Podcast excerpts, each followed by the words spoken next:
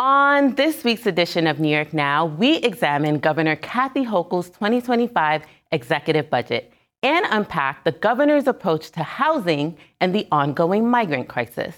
Then we discuss what goes into running for office and the importance of competitive elections. I'm Shantel Destra, and this is New York Now. Today, the Senate majority will pass legislation. Fight like hell for you every single day, like I've always done and always will. Welcome to this week's edition of New York Now. I'm Shantel Destra. This week would have marked the 51st anniversary of Roe v. Wade, which established federal protections for abortions. After the Supreme Court overturned the landmark decision in 2022, New York codified abortion rights, and Democrats have continued to focus on the issue in the years since. And this year is no different. We're here today to stand resolute in protecting the reproductive rights of our constituents. It's our duty to ensure that New York remains a safe haven for individuals to make their own choices about their reproductive health. As trigger bans and sweeping restrictions are passed across the nation in the wake of the Dobbs decision, we knew that state legislatures would be on the front line of defense in this fight. This week, the Democratic led Senate majority passed a slew of bills meant to support reproductive rights, including measures that would establish a grant program to increase access to abortion care, expand access to doula care, and other measures. The bills are expected to be passed in the Assembly soon. Governor Kathy Hochul also gave remarks at the Planned Parenthood Day of Action, where she underscored the state's commitment to abortion access in the years to come. And as you may recall, the governor gave her State of the State address earlier this month. She then followed up on the details on how to implement those proposals in her executive budget. Naturally, the budget focused on the policy issues of the address, including crime, public health, and affordability. It also offered insight into how the governor plans to address two of the more controversial issues the state is battling. Those issues are the state's housing crisis and the influx of migrants to New York City. Our team was on the ground at the state capitol to capture it all. After delivering her vision for the year in the State of the State address earlier this month, Governor Kathy Hochul followed up with the framework in her fiscal year 25 executive budget unveiling. And today, New Yorkers will learn about how we're presenting a solid, balanced budget without cuts or added burdens. The $233 billion budget would be the largest budget in the state's history. And according to the governor, it was accomplished without raising income taxes. Now, there is growth. State spending is up nearly $6 billion over last year. That's a 4.5% increase year over year, and across our major spending categories. This budget proves that you can have fiscal discipline and that can coexist with people driven progressive policies. Uh, and we did it with a laser focus on the needs of everyday New Yorkers. Now, in the coming year, with our partners in the legislature, we're going to take on some of the stubborn issues. All while advocates and progressive lawmakers have called on Hochul to increase taxes on wealthy New Yorkers. The governor's proposal emphasized crime, public health, affordability, health care, and helping the state's economy. But the truth is, we can't spend like there's no tomorrow because tomorrow always comes. After glossing over the topic in her State of the State address, all eyes were on the governor to give more detail on how she planned to help address the migrant crisis this year. Last year, the state provided $1.9 billion in funding to help with the influx of migrants. This year, the governor proposed $2.4 billion to help with the crisis. 500 million of which will come from the state's reserves, which the governor's office said is intended for use during one-time emergencies. We're doing this not just because it's the right thing to do for the migrants and for the city of New York. We also know that companies won't do business in New York if there are thousands of people sleeping on the streets, or the quality of life is dramatically impacted because the city is forced to cut essential services. We must support the city of New York in this moment to avoid these disastrous effects and to protect our economy and state revenues in the short term and long term as well. When asked by reporters about using the state's reserves to help fund the migrant crisis, Assembly Speaker Carl Heastie maintained reserves should be used in times of need. You know, reserves, rainy day funds, it's supposed to be for difficult times. I think this is a difficult time. Um, and, and so using reserves for this, I think it actually fits the, fits the.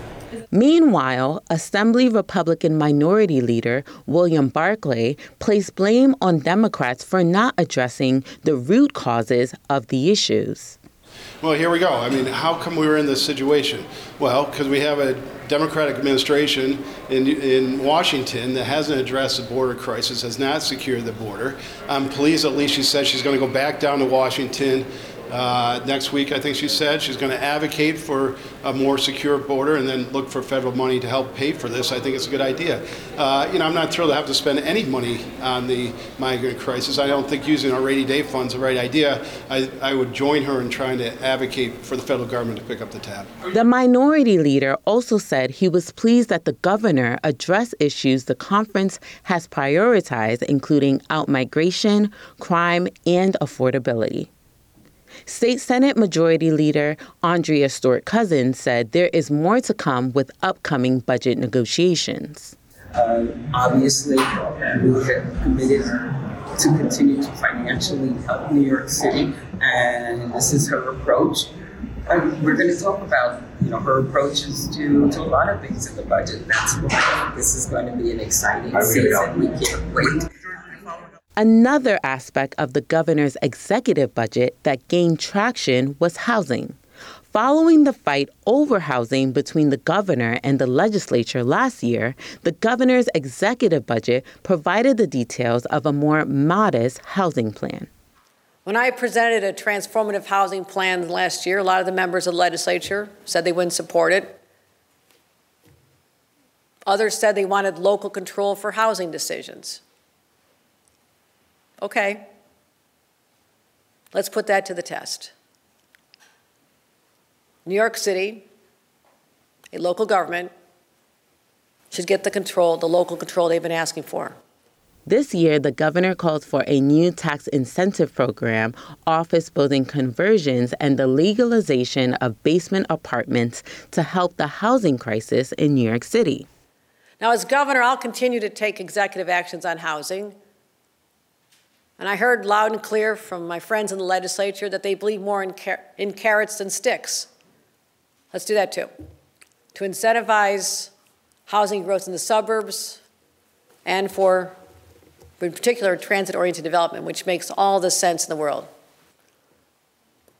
So, how we'll do that, we'll put the carrots to test as well.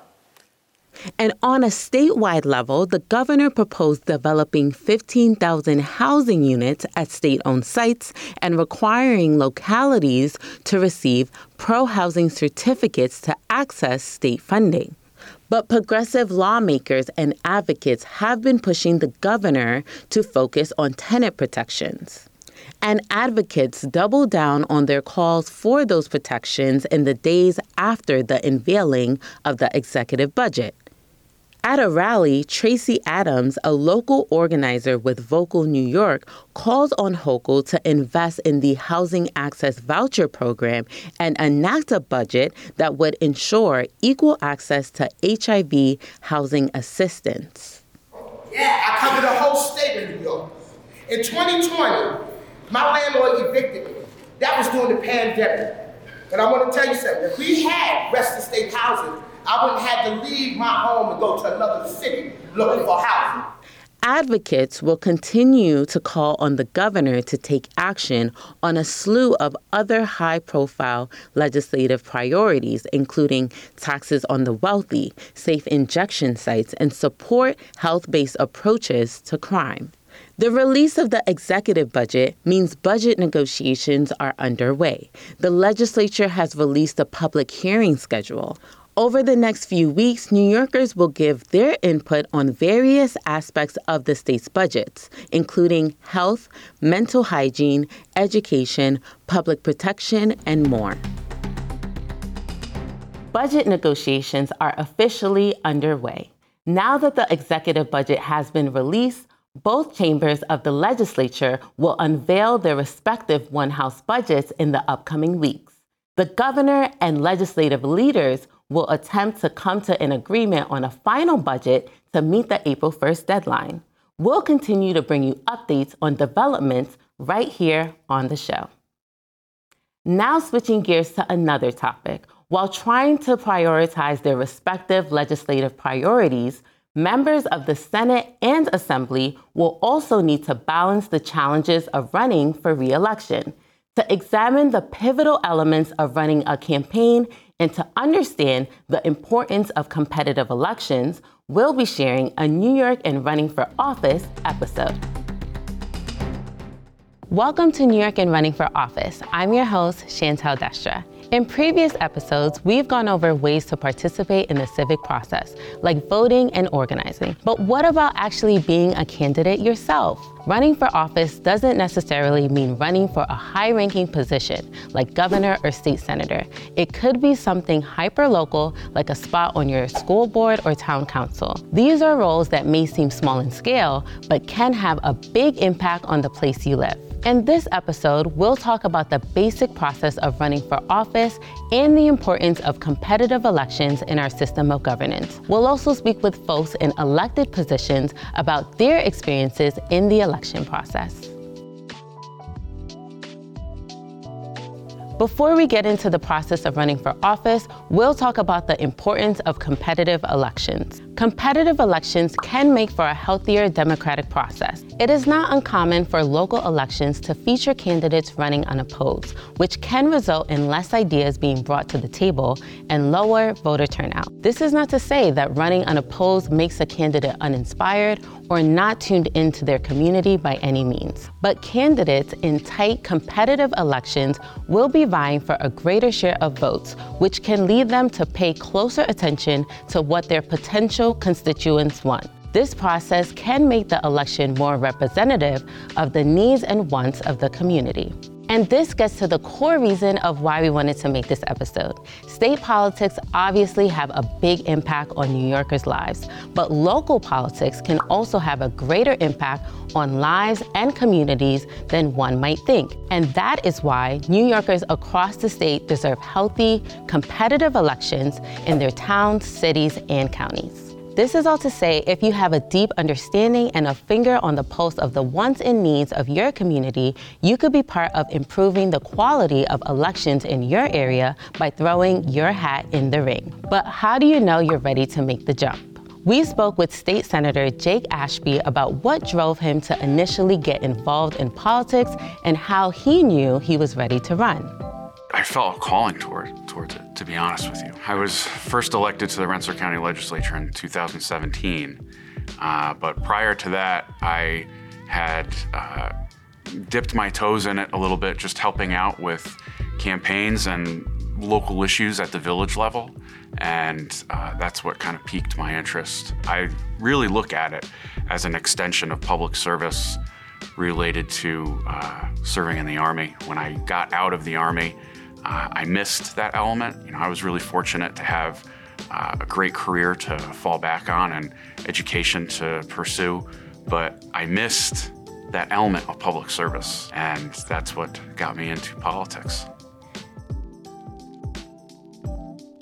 So, the process of running for office can vary depending on the position you're looking to fill, where you are running, and whether you're running as part of a political party or as an independent. Oftentimes, to get your name on the ballot, you will need to collect signatures from registered voters on forms such as nominating or designating petitions. The type of forms you need to fill out can get a little complicated based on where you're running and for what, but we've included helpful state resources in the description, and you can always reach out to the Board of Elections, be it state or county, with any questions. So we went over getting your name on the ballot, but there's still everything else related to running a campaign. Fundraising, for example, can affect the scale of your campaign and your ability to promote yourself as a candidate. Some candidates like to run grassroots campaigns, which connect with local like minded issue groups and then further develop a volunteer base by connecting with passionate community members. Grassroots campaigns also tend to fundraise through facilitating a large number of small donations from potential constituents or individuals who want to support the campaign. Donations have to be reported to the state or to the Federal Election Commission, depending on the type of election and the size of the contributions, as there are varying campaign finance laws and contribution limits in play. As we've said, the way you run a campaign can vary based on the scope and scale of the election you're in, as well as the needs of the communities you want to represent. We spoke with Tabitha Wilson about her philosophy on running for office and the approach she took when running for the Board of Education for Albany City School District running for office is probably taking organizing to its next logical end. And I think a lot of times, really, at its fundamental level, running for public office is about helping people, about sort of naming, identifying the things that is not working for everyone, and then working at a policy level or legislative level changing things to improve it for the collective. I think 40% of our students are um, Black. So, thus, I felt like what is this opportunity to sort of like represent the needs the the notions the ideas the values. You know to be an underrepresented group but to pursue public office i think is sort of like writing some historical things in some ways and also like overcoming that missing voice that often people are speaking about. We have groups and you know sectors that are not super engaged in voting and it's because they have apathy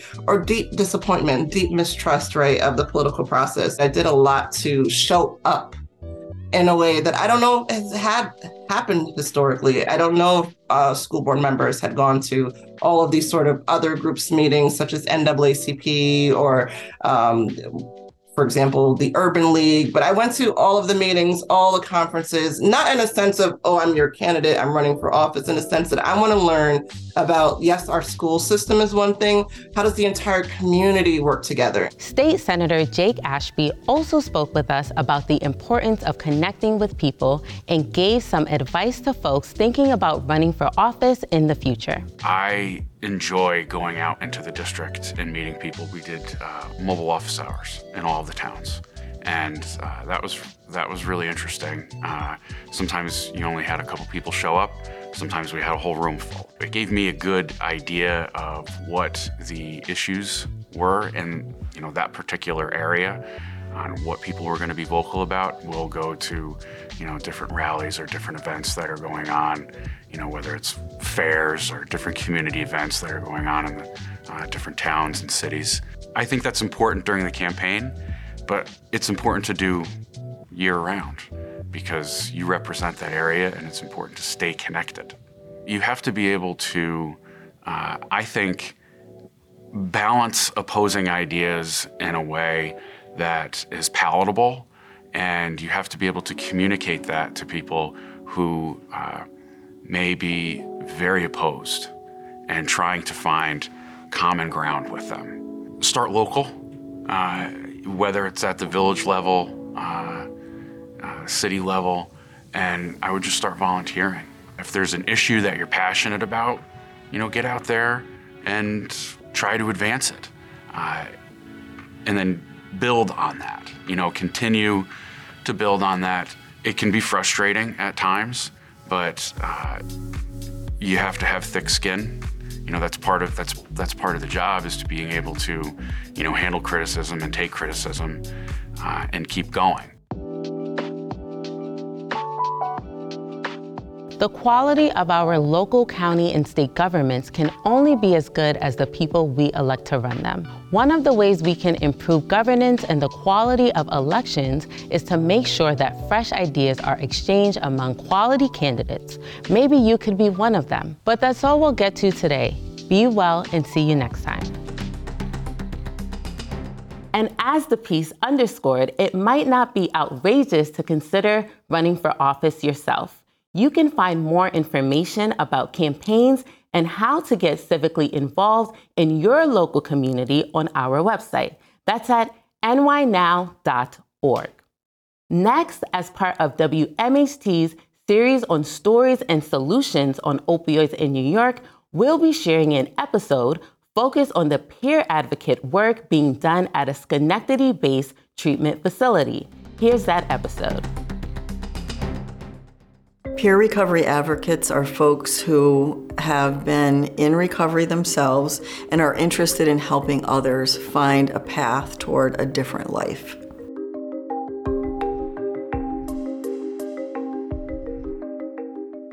New Choices Recovery Center is a Schenectady based substance use disorder treatment facility. Our peer advocates literally and figuratively save lives. Peer advocate basically is someone with lived life experience. What I do is basically is like a resource broker um, and someone who can help a person um, get where they want to be. Um, but most importantly, be client centered and meet them where they're at, understand where they're at, and, and just, just be their cheerleader. I do have individuals that drop by my office and they just need a minute and we sit and we chop it up.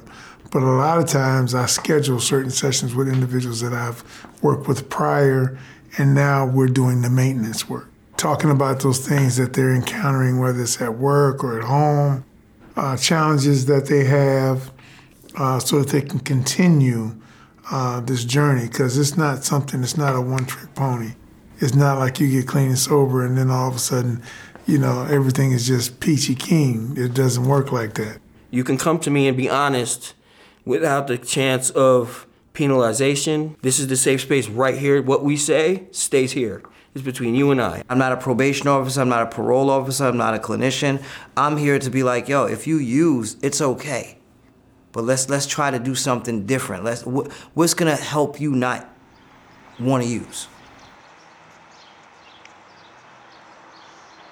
Because of my addiction, I was homeless right here in this area, right, in a five block radius. I've seen so many different situations. I've been through so much. And so as a result, a lot of times when I sit down with persons, um, a lot of times I can identify with where they are because I've been there myself. We can identify, we've been through the struggle. We know what it's like. You know, the common denominator is pain. Feeling abandoned, low self esteem, low self worth, and hatred right? And resentments I carry towards myself, right? So that was the key to me be getting free, you know, talking to someone about that. The peers are the ones who had helped me the most in my journey. They can give you some honest advice because they have been through what you're going through and they just can really understand you on a different level. They just make you feel so not judged and comfortable because there can be such a like not great stigma around addicts. If I, you know, go back to the people I went to high school with, stuff like that, grew up with, just about everybody has been kind of impacted in one way or another. That being said, um, I still feel like a lot of it's kind of talked about behind closed doors, right, where people aren't as open about um, a family member who's struggled or, um, you know, somebody who's died. Obviously, a lot of the stigma's kind of gone the other way compared to when I was younger, but it's like it still exists. When people come to us, they're not in the best place in life. You know, you can't criticize them more than they do to themselves. They don't necessarily get like, hey man, it's okay what you did and what's going on. Like this can be fixed. You're still worth some. You're still worth something. People still love you. You're worthy of love, and you can do this, man. Whatever word of encouragement I can speak to someone um, that wants to do better, that wants to get well, uh, is sometimes the only one they might hear that day. And I'm blessed to have you, grateful to have you in my life. Love you, much. I love you too. All right? All right. Wife doing good? We plant seeds, and the, I love watching them root and grow. And, and sometimes we're fortunate enough to see them flower and bloom. I ran into a guy at a meeting that has two years clean that still has the job that I wrote the reference letter for. Right? So, like, and whoa, to a normal person, that would be like, uh, yeah, cool. But to like me, that's why I do it. If I can help someone, right? Maybe they get 24 hours clean. Maybe they are clean and sober for a day, you know what I mean? And prior to that, they never knew what that, that felt like. You know, I, I want them to be able to be free. That's that's why I do what I do. I want persons to get an opportunity to experience freedom.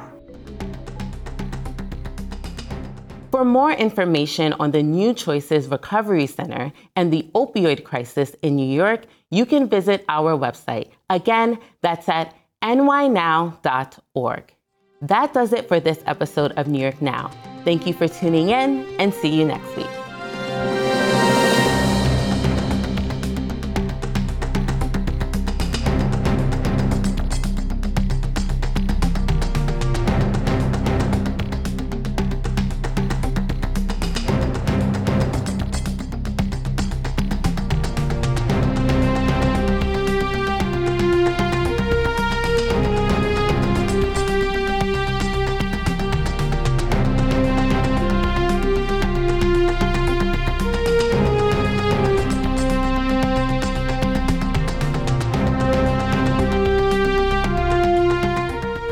For New York Now is provided by WNET